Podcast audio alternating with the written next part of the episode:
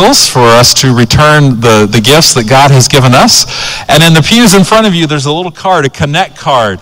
And that's just a way, as it says, to connect. Uh, if you have a prayer request, if you have any questions, if you would like to join the church or be baptized, I just got one of those this morning. That's pretty awesome. So, um, if you have anything like that, then uh, feel free to turn that out. And if you're visiting for the first time, you can bring that to the, the welcome desk, and we have a gift for you.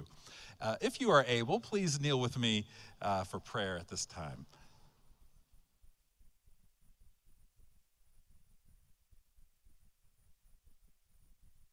Dear God, what a privilege it is to, uh, to come and be able to worship you. Uh, we can recognize the gift of freedom that you have given us, the gift of freedom from sin, uh, the gift of blessings, and, and so many things that we've experienced, not just this week, but in the last year and in our entire lives. Uh, Lord, we go through struggles and we go through challenges, but we also recognize that you are with us. But God, I also want to lift up uh, different prayer requests and different needs. There are those who are sick. I know of church members who just this week have suffered losses in their family. And Lord, we just pray for your comfort, for your healing, for your Holy Spirit to come into their lives in a powerful way. And Lord, if there's opportunities for us to speak words of comfort or to uh, point someone in the direction of your love, just give us the wisdom that we need to, to say the right thing at the right time. And uh, Lord, be with Pastor Jim as he speaks today. And Lord, as we gather together, may our hearts be lifted up towards you. In your name we pray. Amen. Before we get into our time of music, I want to invite Pastor Nate up because uh, he has a special uh, celebration that he gets to uh, let us all participate in. Thank you very much. I'm excited. Uh, we have the Bourgeois family coming up, and we want to, for some of you guys, um, you have already met Mr. Carson, but for some of the rest of you, if you haven't had a chance, uh, this here is Carson, and he's being dedicated today. What a beautiful thing that we get to be part of. So we're here with Keith and Ashley and Riley, who's looking very, very cute today, and we're here to dedicate um, Carson. And so, isn't Carson a cutie? Do you guys, can you guys see him from here? Such a cute guy. Uh, so this is this is a really neat thing. As I was thinking uh, about what this means today, I was uh, thinking of a Bible passage I wanted to share with you guys. And uh, the Bible passage that came to mind was First Peter. You guys will recognize it. It says, Humble yourselves before the Lord. And as, as a fellow parent, I, I couldn't help but think, on this journey of parenthood, you will be humbled for sure. In fact, Riley, you're helping with that all the time, I'm sure. And Carson, you're going to help with that. All sorts of humbling moments as a parent as we realize our own inadequacies um, to do what we would love to do. But I love this text. It says, Humble yourselves before the Lord, and in due time, he will lift you up. And so some of your greatest highs and greatest lows come from parenting, but it's a beautiful promise to know that God is there with you. He will lift you up through these humbling moments. And then the, the last part of the verse, uh, which we love, it says, Cast all your cares upon him because he cares for you. And as I was thinking about it, sometimes we view our cares about the things that we're worried about, which is, which is something, one way to take the text, but also the things um, that we love the very most. And I know you guys love Carson here. You care about him so much. And that's exactly what you're doing right now. You're casting him before the Lord, dedicating him, saying, Hey, we are giving Carson to you, God, because you care for him. And so that's what today is all about. Uh, we're excited to dedicate Carson here uh, this morning. Our church has a tradition, thanks to our quilting ministry of making quilts for each family and i can tell that this one looks custom because i see i see the sailor um, kind of outfit that carson's wearing and on this side of this i can see that there's also um, some sailing type things. So let me show this to you guys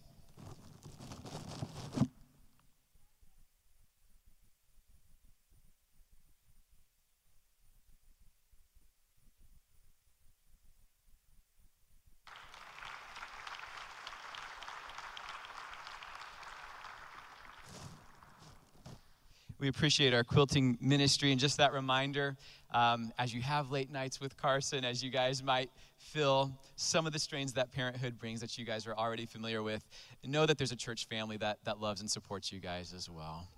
Uh, so at this time, let me see if I can hold Carson.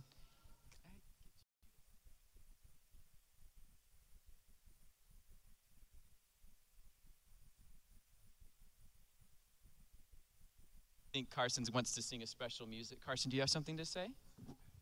Maybe just taste it? Let me have a word of prayer. Our most gracious Heavenly Father, we thank you for this day and we thank you for Carson. Lord, he is truly such a gift. And we ask that you would bless him as, as his parents dedicate him to you, Lord. They're casting one of their greatest cares, one of their greatest joys into your hands. And Lord, we thank you that you're a God who cares for us. So we ask that you bless in amazing ways. In your name, amen. At this time, we want to invite you to, to sing um, our dedication song um, as, as a commitment.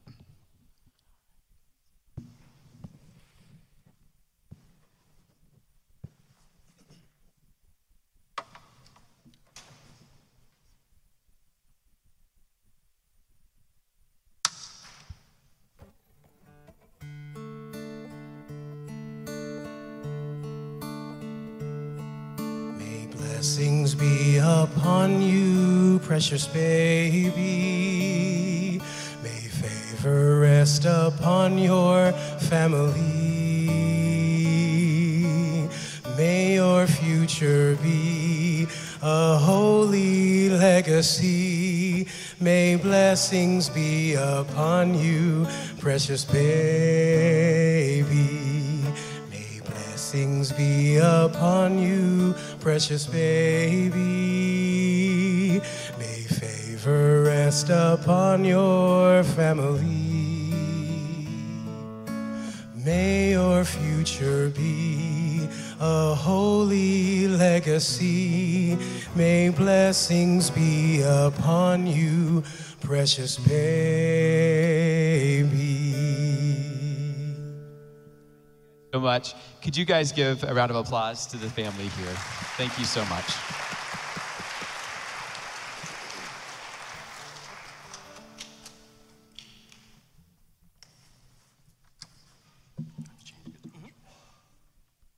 Good morning and happy Sabbath.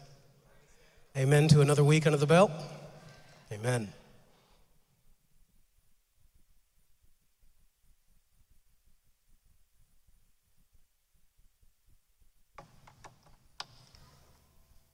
All right, please help us sing this morning.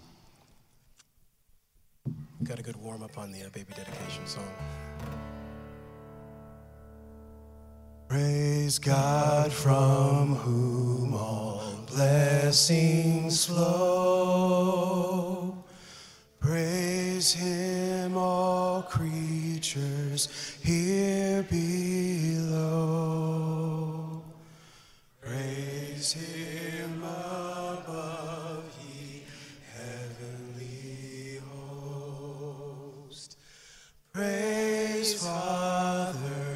Son, and the Holy Ghost.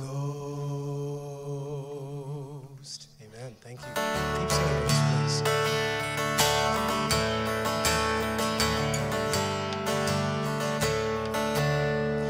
Oh, come, thou fount of every blessing tune my heart to sing thy praise. Streams of mercy never ceasing, calls for songs of loudest praise. Teach me some melodious sonnet sung by flaming tongues above. Praise the mount I'm fixed upon it mount of thy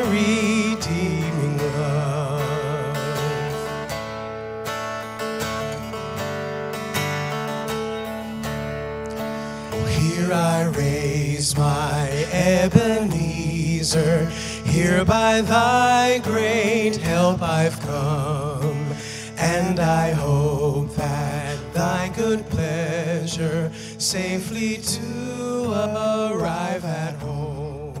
Jesus sought me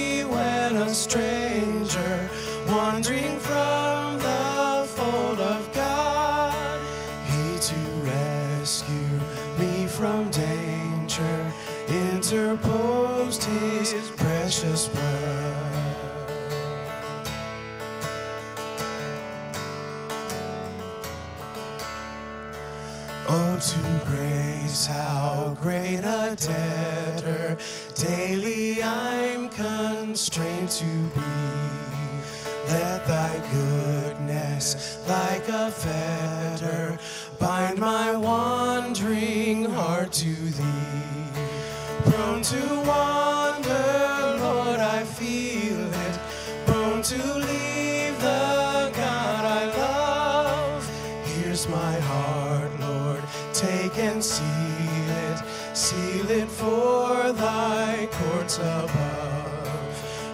my heart, Lord, take and seal it. Seal it for thy courts above. Thank you. Sound great.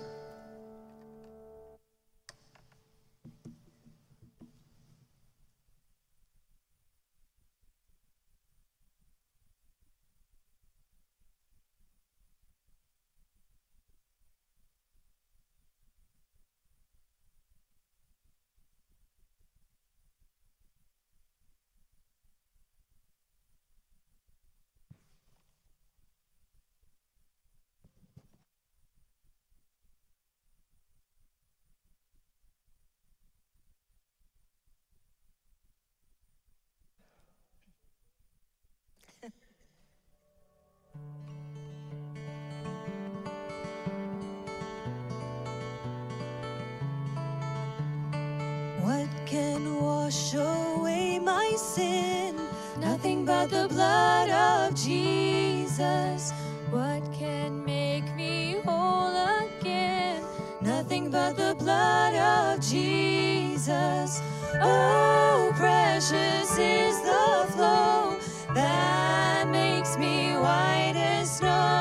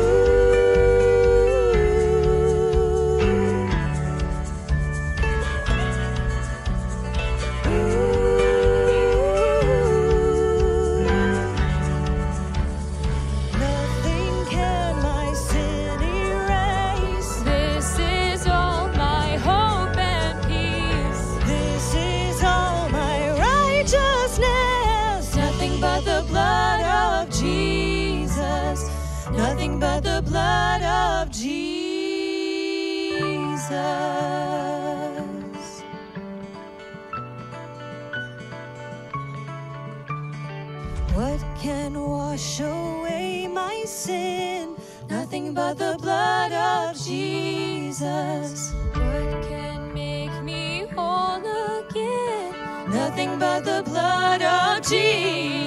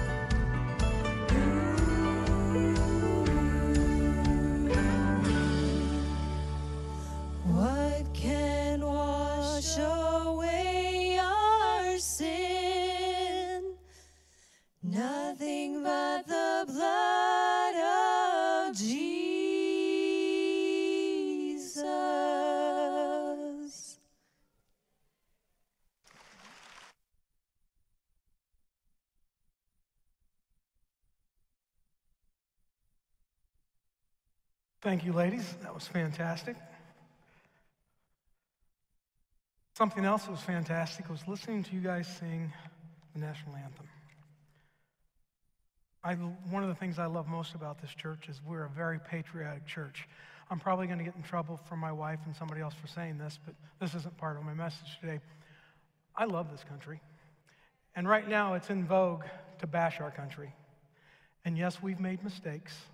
But here's the difference between our country and a lot of countries. When we make mistakes, we self correct. We've done some really bad things, but we've corrected those things. And if we're that bad, why is everybody trying to sneak in here? That's my question. Anyway, all right. I just got in trouble. Hope you enjoyed it. You're not supposed to talk about politics. I know, Natalie. She's watching online, so I'll get in trouble. Anyway, 1776, 4th of July. When I mention that date to you, I bet two things come to your mind. I can almost guarantee it Declaration of Independence and July 4th. Those are two important items in our country. Declaration of Independence is a document, July 4th is a date, and those things, both of those things, point to one thing freedom. And Americans love freedom. I love my freedom. Don't mess with my freedom. I like my freedom. Today, the message is entitled Given, Governed, and Guided. We're going to study a, ch- a, a passage out of Galatians chapter 5, and it's about what to do with our freedom. And then we're going to look at how the, what the Bible says about what to do with our freedom, and then what our founding fathers had to say about what we should do with our freedoms. I believe that the founding fathers used the principles found in the passage that we're going to look at today to build an entire constitution, and an entire country around those principles. I also want to find out what is so powerful in this passage that people would be willing to give up their possessions. People would be willing to give up their status, their family, and eventually their lives. What's so powerful in these verses that would make somebody do that? If, if you're in the military, if you've been in the military, just raise your hand. You understand more than anybody.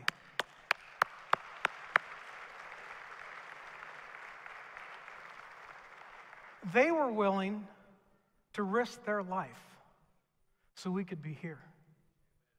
That's, that's America. That's the America that I love. But, and that's the America our founding fathers started. What was it in this passage that made him be willing to do that? What principles do our military people know that we don't, that made them willing to risk their lives for my freedom?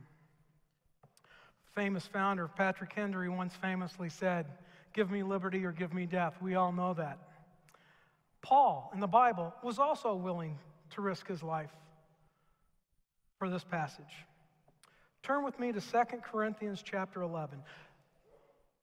2 Corinthians chapter 11.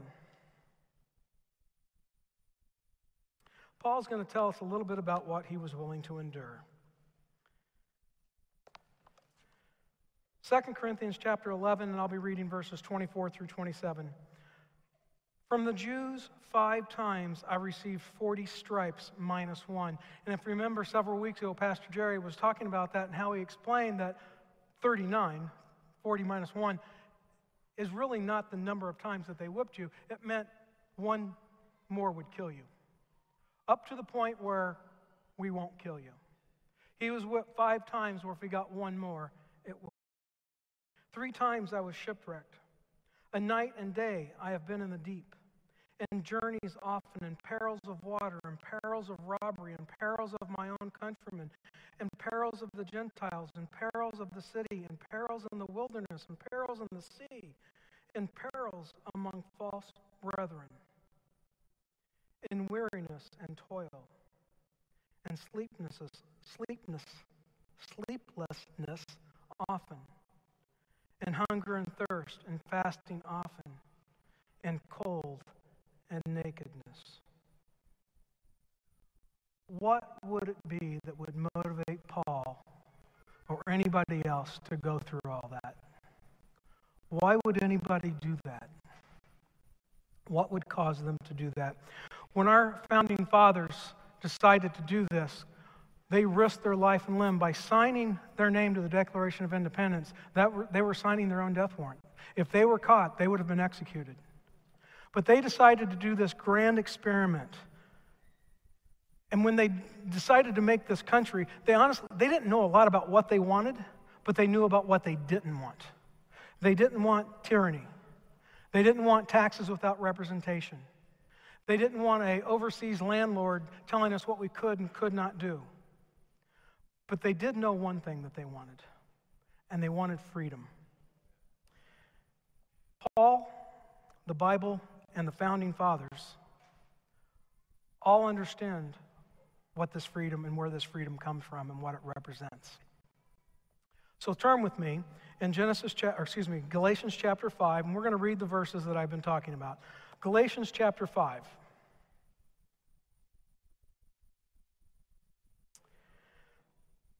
Verses 13 through 15. For you have been called to live in freedom, my brothers and sisters. But don't use your freedom to satisfy your sinful nature. Instead, use your freedom to serve one another in love. For the whole law can be summed up in this one command love your neighbor as yourself. But if you are always biting and devouring one another, watch out. Beware of destroying one another. I have to be honest, when I started studying this, my, I was a little disappointed. I'm like, that's it? That's the, that's the whole verse? That's the whole passage? That's what people are willing to die for? What am I missing? Well, it finds, it turns out that I was missing quite a bit. What we're going to find out in this passage is that we were given freedom, that our freedom is governed by love, and that our freedom is guided by wisdom. And those are the three principles that I believe the founding fathers used, and the three principles that we're going to see in the Bible today. So, according to that verse, what's the first thing that we were given? We were given freedom. And that's our first principle. Real freedom is given by God. Now, we're in a time in our country where a lot of people look to the government to give them freedoms. The government does not give us freedom. Only God gives us freedom. And our founders knew that if we give away our freedoms to the government, we're never getting them back. So we need to be careful of what we're willing to give up to the government. They understood the government is not your friends. It's necessary, but they're not our friends. I think it was Ronald Reagan who said the scariest thing in the world is when somebody knocks on your door and says, I'm, a, I'm from the government, I'm here to help.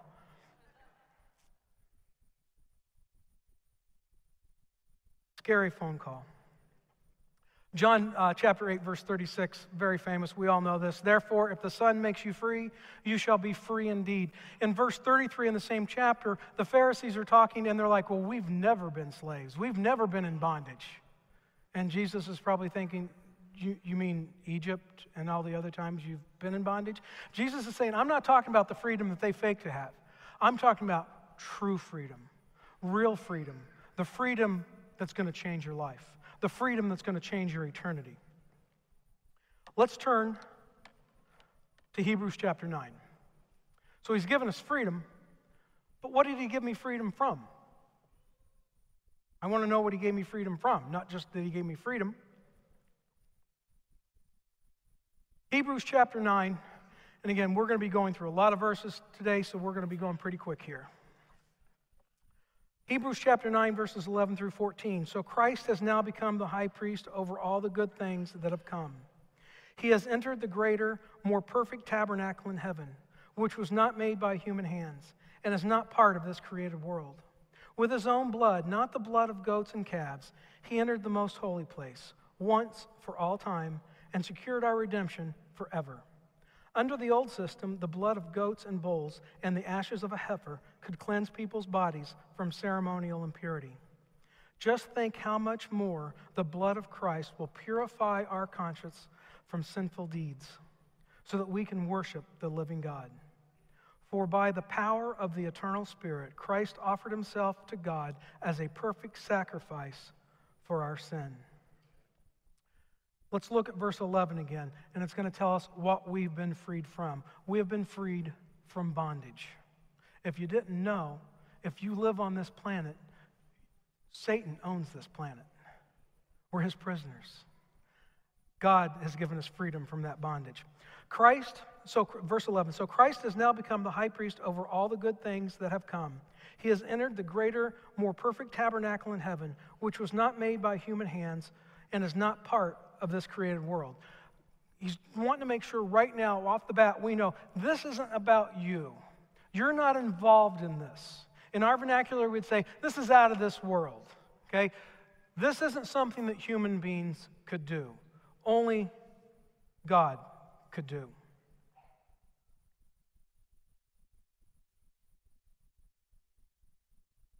Continuing in verse 12, with his own blood, not the blood of goats and calves, he entered the most holy place once for all time and secured our redemption forever.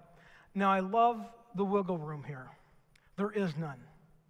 Jesus is telling us eh, with extreme confidence he entered the most holy place once, not daily, not yearly, not any time other than once. And for how long? All time. His sacrifice is forever, not for a week, not for a month, just forever. And secured our redemption forever.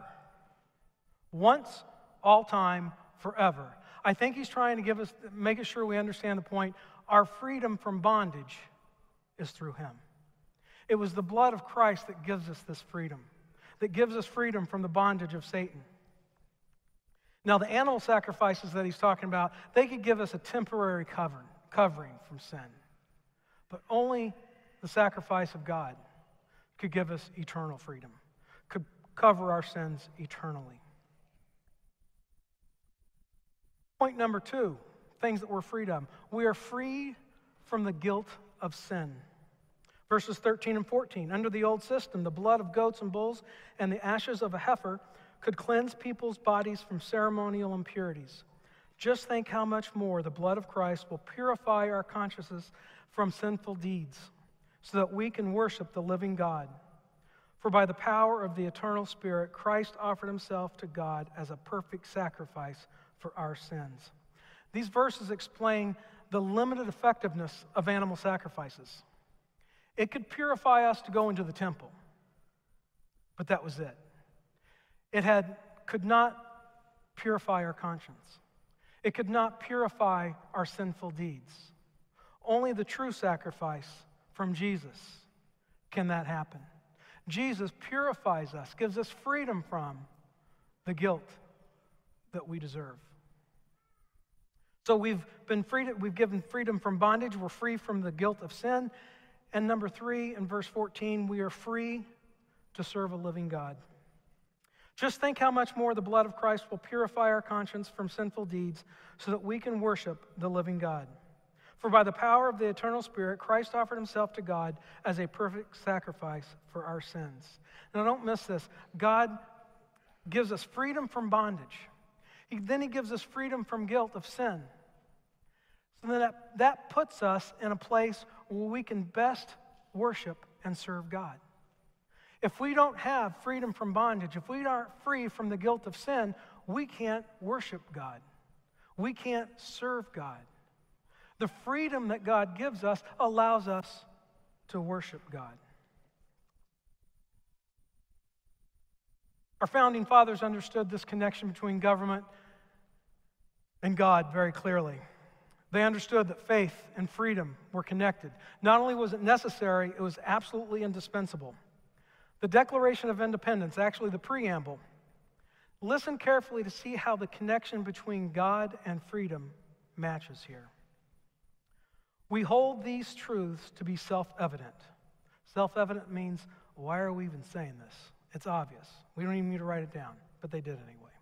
We hold these truths to be self evident that all men are created equal, that they are endowed by their Creator, given by their Creator with certain unalienable rights. And among these are life, liberty, and the suit, pursuit of happiness. The key word here is, un, is unalienable. I'm getting tongue tied. It means it's possible to take away and it's impossible to give up.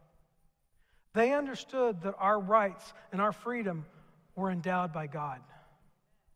They weren't given to us by government, they were given to us by God. And they also understood that it was the key to maintain this freedom is to put our trust in God. Thomas Jefferson, quote from him Can the liberties of a nation be thought secure when we have removed their only firm basis?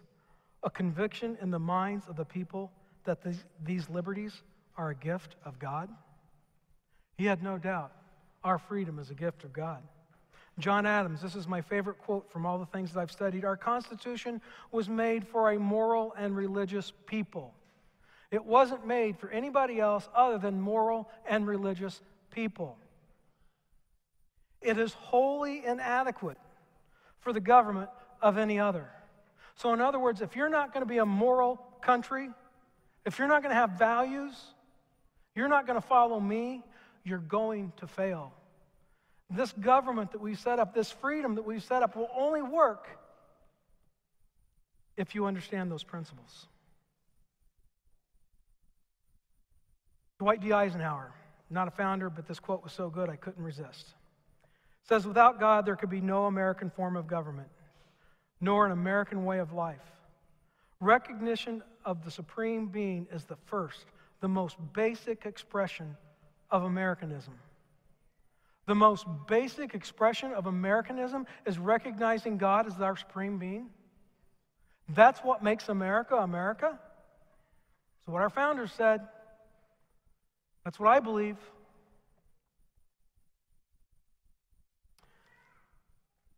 These great leaders understood that.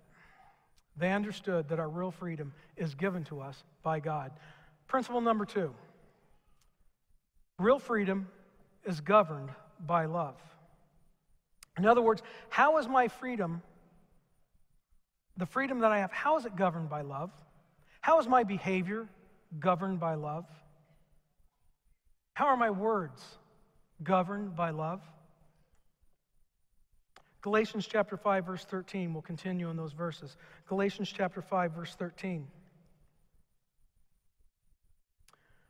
But don't use your freedoms to satisfy your sinful nature. Instead, use your freedom to serve one another in love. Now, why did he start out by saying, don't use your freedoms for sinful, for sinful pleasure, sinful nature? Because he knows us. He knows what we're like when we're alone. We know what we watch on TV when we're alone. We know how we act when we think nobody's watching. And God doesn't want us to act like that. He doesn't want us to be selfish. He wants us to use our freedom to serve one another, to love one another. That's what also our founding fathers wanted. Let's look at this a little deeper. Philippians chapter 2. If you'd turn with me, Philippians chapter 2. Paul's going to give us a very clear view of what this will look like. Philippians chapter 2, and we'll start in verse 1. It says, Therefore, if there is any consolation in Christ, any comfort of love, if any fellowship of the Spirit, if any affection and mercy. These are four rhetorical questions that Paul is asking. He's not saying, really asking you these. These are things that you should already know. He's saying, Christian, I, I know you know these things. And if you don't know these things today, I'm talking to us. If we don't know these, we better find out. If we're going to call ourselves Christians, we need to know that yes, that there is consolation in Christ, there is comfort in love, there is fellowship in the Spirit, there is affection, and there is mercy. Paul is going to show us in verse 2 what that's going to look like. Verse 2 goes on and says, Fulfill my joy being like minded, having the same love, being of one accord, of one mind. Now, a lot of people say being like minded, they think, well, that means we all have to agree. No, we don't. That's not what God is asking us to do at all. He's asking us to believe in the same moral values, to believe the same morality, have the same value system. In today's world, I, I laugh. There's my truth and your truth. We can each have our own truths. Well, if we're Christians, that's not possible. First of all, truth is a person, and that truth is Jesus Christ. But there's one truth. There's not my truth. There's no such thing as my truth.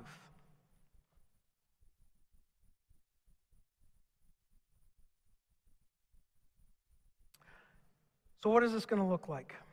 Being like minded, having the same love, having the same love for each other, the kind of love that he's going to describe, where we look out for one another, where we're more concerned about you than we are for ourselves. Being of one accord, of one mind. Again, not agreeing, one purpose. What's the purpose that we have? Why are we here? What's our purpose as a church? To lift up Jesus Christ. That's our purpose.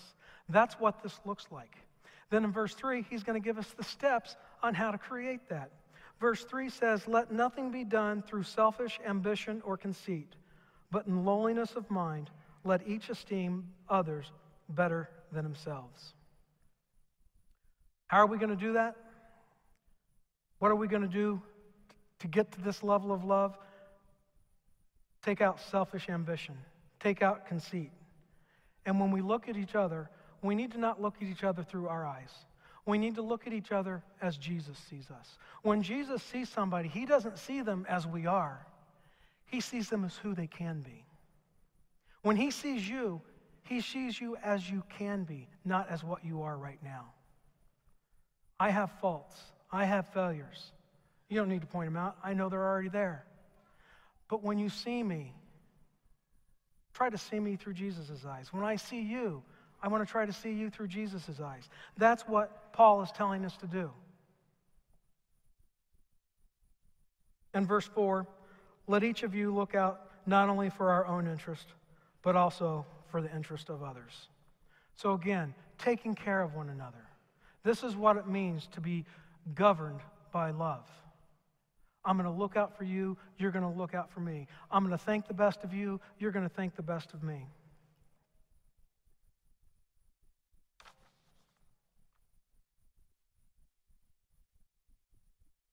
Here's a problem when we combine freedoms without responsibility, things go horribly wrong. When our founders wrote the Bill of Rights, they assumed personal morality and personal responsibility. We don't have that anymore. What, what we have right now is about me. It's about my rights, what I can get away with, what I can do. What this is allowing us to do, when we separate freedoms from responsibility, it allows me to be as selfish as I possibly can be. Who do you think wants us to be like that? I don't think that's what God wants to be like. Right now in our country, many care more about themselves than anybody else. This is my right. I don't care what it does to you. I'm going to do what I want to do. It's my right. It is our right. But my rights impact me. My rights impact you, my community, my school, my neighborhood, my coworkers. We're not in a vacuum. My freedom affects everybody around me. Am I going to use it for God's glory? Am I going to use my freedom for the benefit of others? Or am I going to just use it for myself? This is what it means to have our freedom governed by love. I need to leverage my freedom for the benefit of others. If you want to um, scare your coworkers to death, go in Monday morning. Monday's a holiday. Go in Tuesday morning to work and go in and say, How can I help? They're going to look at you funny and say, oh, oh, we don't do that around here. You help yourself. I help myself. And I might help myself to what you help yourself to. But we do not help each other around here. That's what it's like in this world. What if it wasn't? What if I went in to my home and I made sure my wife was sitting down? I said, honey, how can I help? She's going to say, Who are you? Who stole my husband's body? Teenage kids, you want to control your parents? Here's the best way to do it. Walk into the kitchen when mom's making something, go in there and say, Mom, how can I help? Pick her up off the ground and then help. Dad, how can I help? How can I serve you? How can I be of service to you? That's what it means to be governed by love. Now, I'm going to bring this a little closer to home. Can you imagine what Collegedale Community Church would look like if our members came to the leaders of the church and said, How can I help? Where can I serve? That rarely happens. And when I ask people, What do you do in the church? What's your position? They say, Well, I don't have one. I'm like, Well, why not? Well, no one's ever asked me to. Or I don't know what needs to be done. I'm going to give you a clue. There's almost 1,800 members in our church now. We don't know all of you. We don't know what your skills are. Ask. Is that fair? Ask. Where can I be? Where can I serve? Where can you use me? What needs to be done? I guarantee you, we'll tell you. We have lots to do. Look at the weeds. It's killing me. There's so many things in this church that needs to be done. And we're here to serve one another. We're family. I'm going to go on a little tangent here.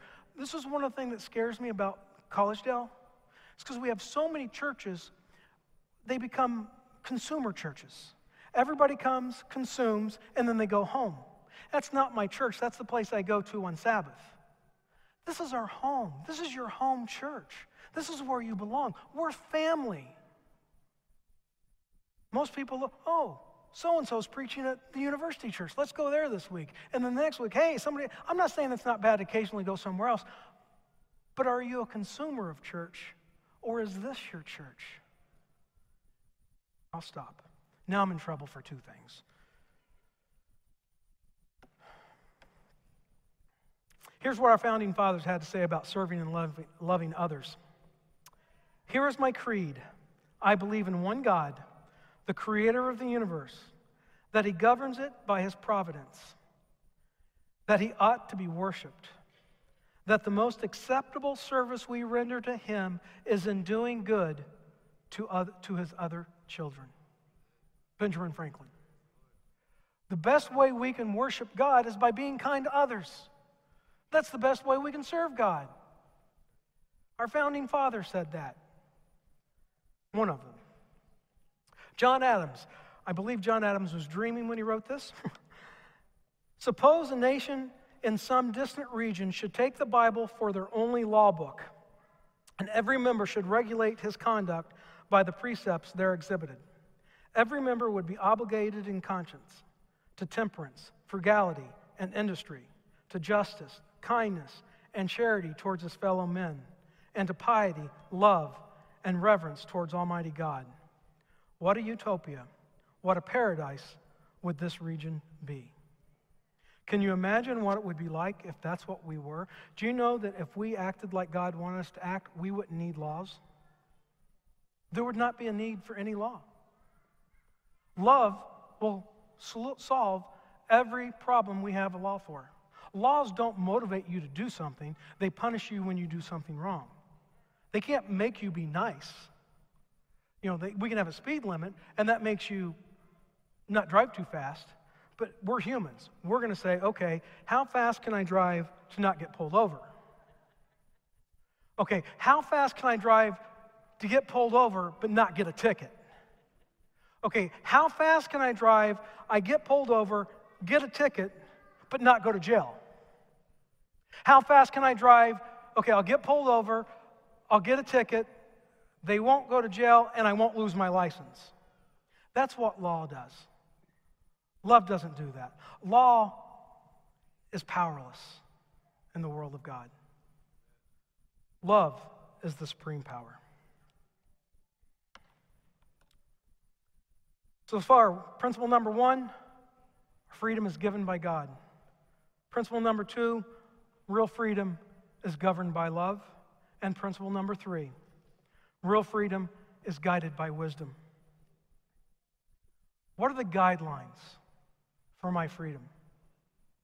Can you imagine if you played football and there are no sidelines? There are no end zones.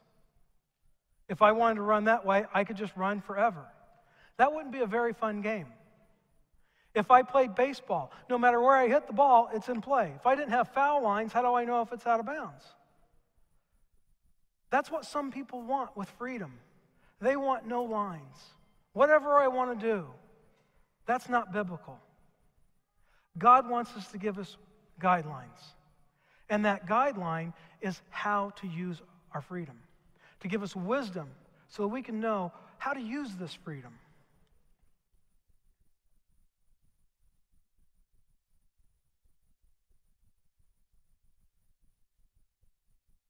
Let's look at Galatians chapter 5.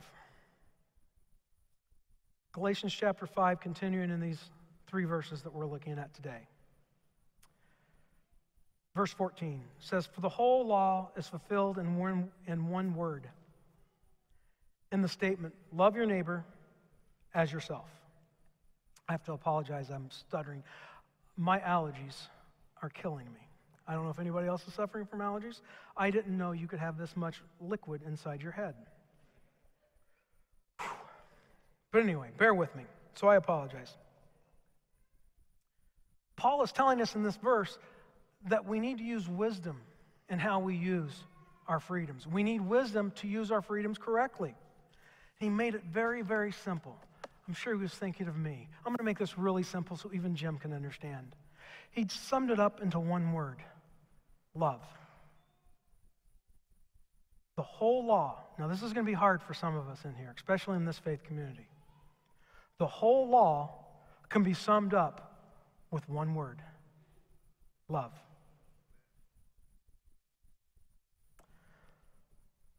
Love takes the place of every law God has ever given. I believe that. It's a hard statement, especially in this faith community. I said it before, but if we had love the way God wants us to love each other, we wouldn't have need for laws. We would solve every problem on this planet. We would go around and we would learn, we'd use that love and use that wisdom to exercise that to come up with the idea of what's best for other people. Not what is best for me, what is best for you? How can I serve you? If I do this, how is it going to affect you? Now, if I truly love you, I'm not going to steal from you. I'm not going to lie about you. I'm not going to envy you. I'm not even going to try to hurt you. Now, I want to read a statement. It says, Love in the heart is God's substitute for law in the head.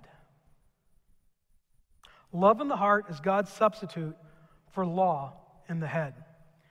I don't know about you, but I know a lot of Christians who have a lot of knowledge in their head, and they have very little love in their heart. I don't want to be one of them. And it's a struggle for every one of us. We love doctrine, we love Bible knowledge.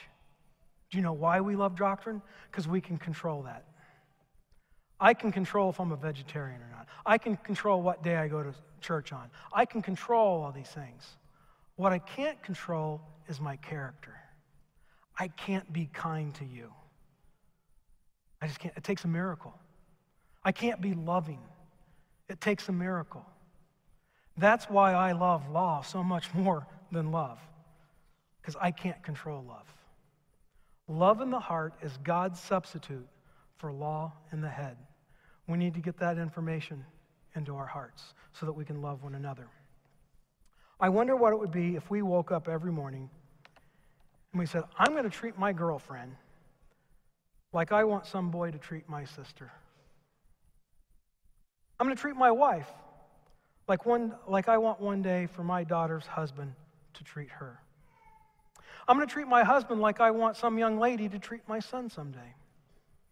I'm going to treat people at work the way I wish my former boss treated me.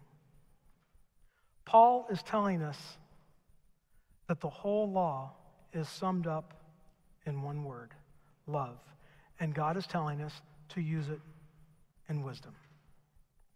So, We've been given freedom by God. He's asked to govern it with love, and He's asked us to be guided by wisdom. That's hard to do, but God tells us how to do that. How do I use wisdom to guide my freedom? Turn with me to James chapter 3. James chapter 3, and we're going to go through this pretty quick.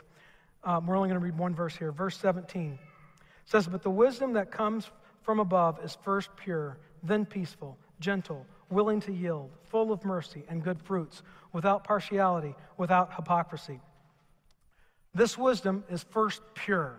This reference is not to sexual purity, it's about sinful attitudes, our motives. This wisdom is peaceable. This word is not the word that we think of when we think of peaceable. It's not a peacemaker. It's not somebody that's, um, you know, puts their arm around you and says, it's okay. This word is almost exclusively used when it's describing the character of God. This is a gentle, kind, peaceful that we really don't understand. This wisdom is gentle. This means to know it is wrong to apply the strict letter of the law, even though we could. This wisdom is willing to yield, not be stubborn. This wisdom is full of mercy. It doesn't judge others strictly on the basis of the law, but how we want to be treated. This wisdom is full of good fruit. This wisdom doesn't just talk about it, doesn't read about it, it actually does it. This wisdom is without partiality. It doesn't judge. It doesn't look for faults in others. We love this one. We like, hey, did you hear what so and so did? Hey, can you believe this person did that? We got to stop doing that. And this wisdom is what, without hypocrisy, without pretending to be what it is not. And I learned this lesson the hard way when I moved down south. Southerners, when I moved down here, I heard the expression, bless your heart. I thought that was a nice thing to say. I have been told that that can mean two possible things. And I can only tell you one of those things because the other one is not appropriate for church. The one that I can share is, bless your heart, is pretty much like me going up and tapping you on the head and say, oh, bless your pointy little head. I can't believe you're so S T U P I D. I can't say that word. When Shelby was born, my wife came up to me and she said, Okay, you can't say this word, this word, this word, this word, and this word. And I'm like, That's 90% of my vocabulary. What am I going to say? So then I started spelling things as best I could. And then finally, Natalie's like, Jim, Shelby can spell. So I couldn't say anything. So there was a period for five or six years I didn't even speak. No words I could use. So when Southerners come up to you and say, bless your heart, they don't mean it nice. They're being hypocritical. Just saying. Our founding fathers understood this principle. George Washington says, Observe good faith and justice towards all nation. Cultivate peace and harmony with all. Do you see the riots going on in our country? We're accusing police of being the bad guys when they're trying to protect us not trying to get too political. Benjamin Rush said the gospel of Jesus Christ prescribes the wisest rule for just conduct in every situation of life. Happy they are who, enable, who are enabled to obey them in all situations. John Adams says, always stand on principle, even if you stand alone. Every parent will understand what I'm saying if you have a seventh and eighth grader. Everybody else is doing it. Everybody else has one. I'm the only kid at school who doesn't have one. First of all, it's not true. And second of all, it's okay to be the only one that's doing the right thing. Okay? We have to stand strong as parents. We need to get together and unite because they're going to wear us down. My wife is still mad at me that I gave a cell phone to my daughter in the ninth grade. And she was the only one in sixth, seventh, and eighth grade who didn't have a cell phone. I don't believe that for a second. God is asking us to use our wisdom wisely. Freedom is dangerous. Freedom is scary. Freedom is uncomfortable. I have the freedom to say whatever I want. Now, unfortunately, I'll give you an example. We've abused that freedom to now I can't go into a movie theater and yell fire. We've had to make a law because I've abused my freedom. But I can say really mean, nasty things to you if it's not guided by wisdom. God gave freedom to Adam and Eve, and they abused it. We've been given freedom, and God is asking us to use it wisely. Now, 2,000 years ago, Paul had a message for our 21st century church. He's saying, if you don't get this right, what we've been talking about, if you don't get this right, if you don't understand that freedom comes from God, if you don't understand that freedom is governed by love, if you don't understand that freedom is guided by wisdom, you're going to fail. Don't get this wrong. Because if you do, you're going to become like dogs and you're going to devour and destroy one another. Galatians chapter 5, verse 15. It's the last verse in this section that we're going to look at. But if you are always biting and devouring one another, watch out. Beware of destroying one another. If we don't love one another, if we don't do what's best for one another, if we don't esteem one another, if we don't care for one another, we will become like dogs, biting and devouring one another. And eventually, we will destroy each other. And unfortunately, I hope I'm wrong, but unfortunately, I think that's where our country has gone. That's the road our country's gone down. I hope I'm wrong, but I don't think we can ever come back. In one way, that's good news, and one way, that's bad news. Bad news is morality's out the window. Good news is, can it get much worse before Jesus comes back? But all the signs, I'm not a doomsdayer, but all the signs are there. We don't want to be like dogs. We don't want to bite one another. We don't want to devour one another. John Adams sent us a message. John Adams looked into the future and he sees me and he sees you, and he writes us a letter. He starts off prosperity. That's the future. These are people he will never meet, people he will never see. He's saying, future Americans, you will never know how much it costs this present, present generation to preserve your freedom. I hope you will make good use of it. If you do not, I shall repent in heaven that I ever took half the pains to preserve it. John Adams. John Adams is writing that to us today. We will never know the cost to gain that freedom. Isaiah also wrote us a note. Isaiah was looking into the future. He's looking at future generations. These are people that he's never going to see, that he's never going to meet. He's saying, Hey, future Christians. But he was wounded for our transgressions, he was crushed for our iniquities. Upon him was the chastisement that brought us peace. And with his stripes, we are healed. We must never forget what it cost our freedom. Whether it's in this country, what our founding fathers did, we must never forget the cost to them for our freedom, and we should never forget the cost of what it cost Jesus to give us true freedom. If any of you in here today would like to embrace that freedom, I invite you to stand.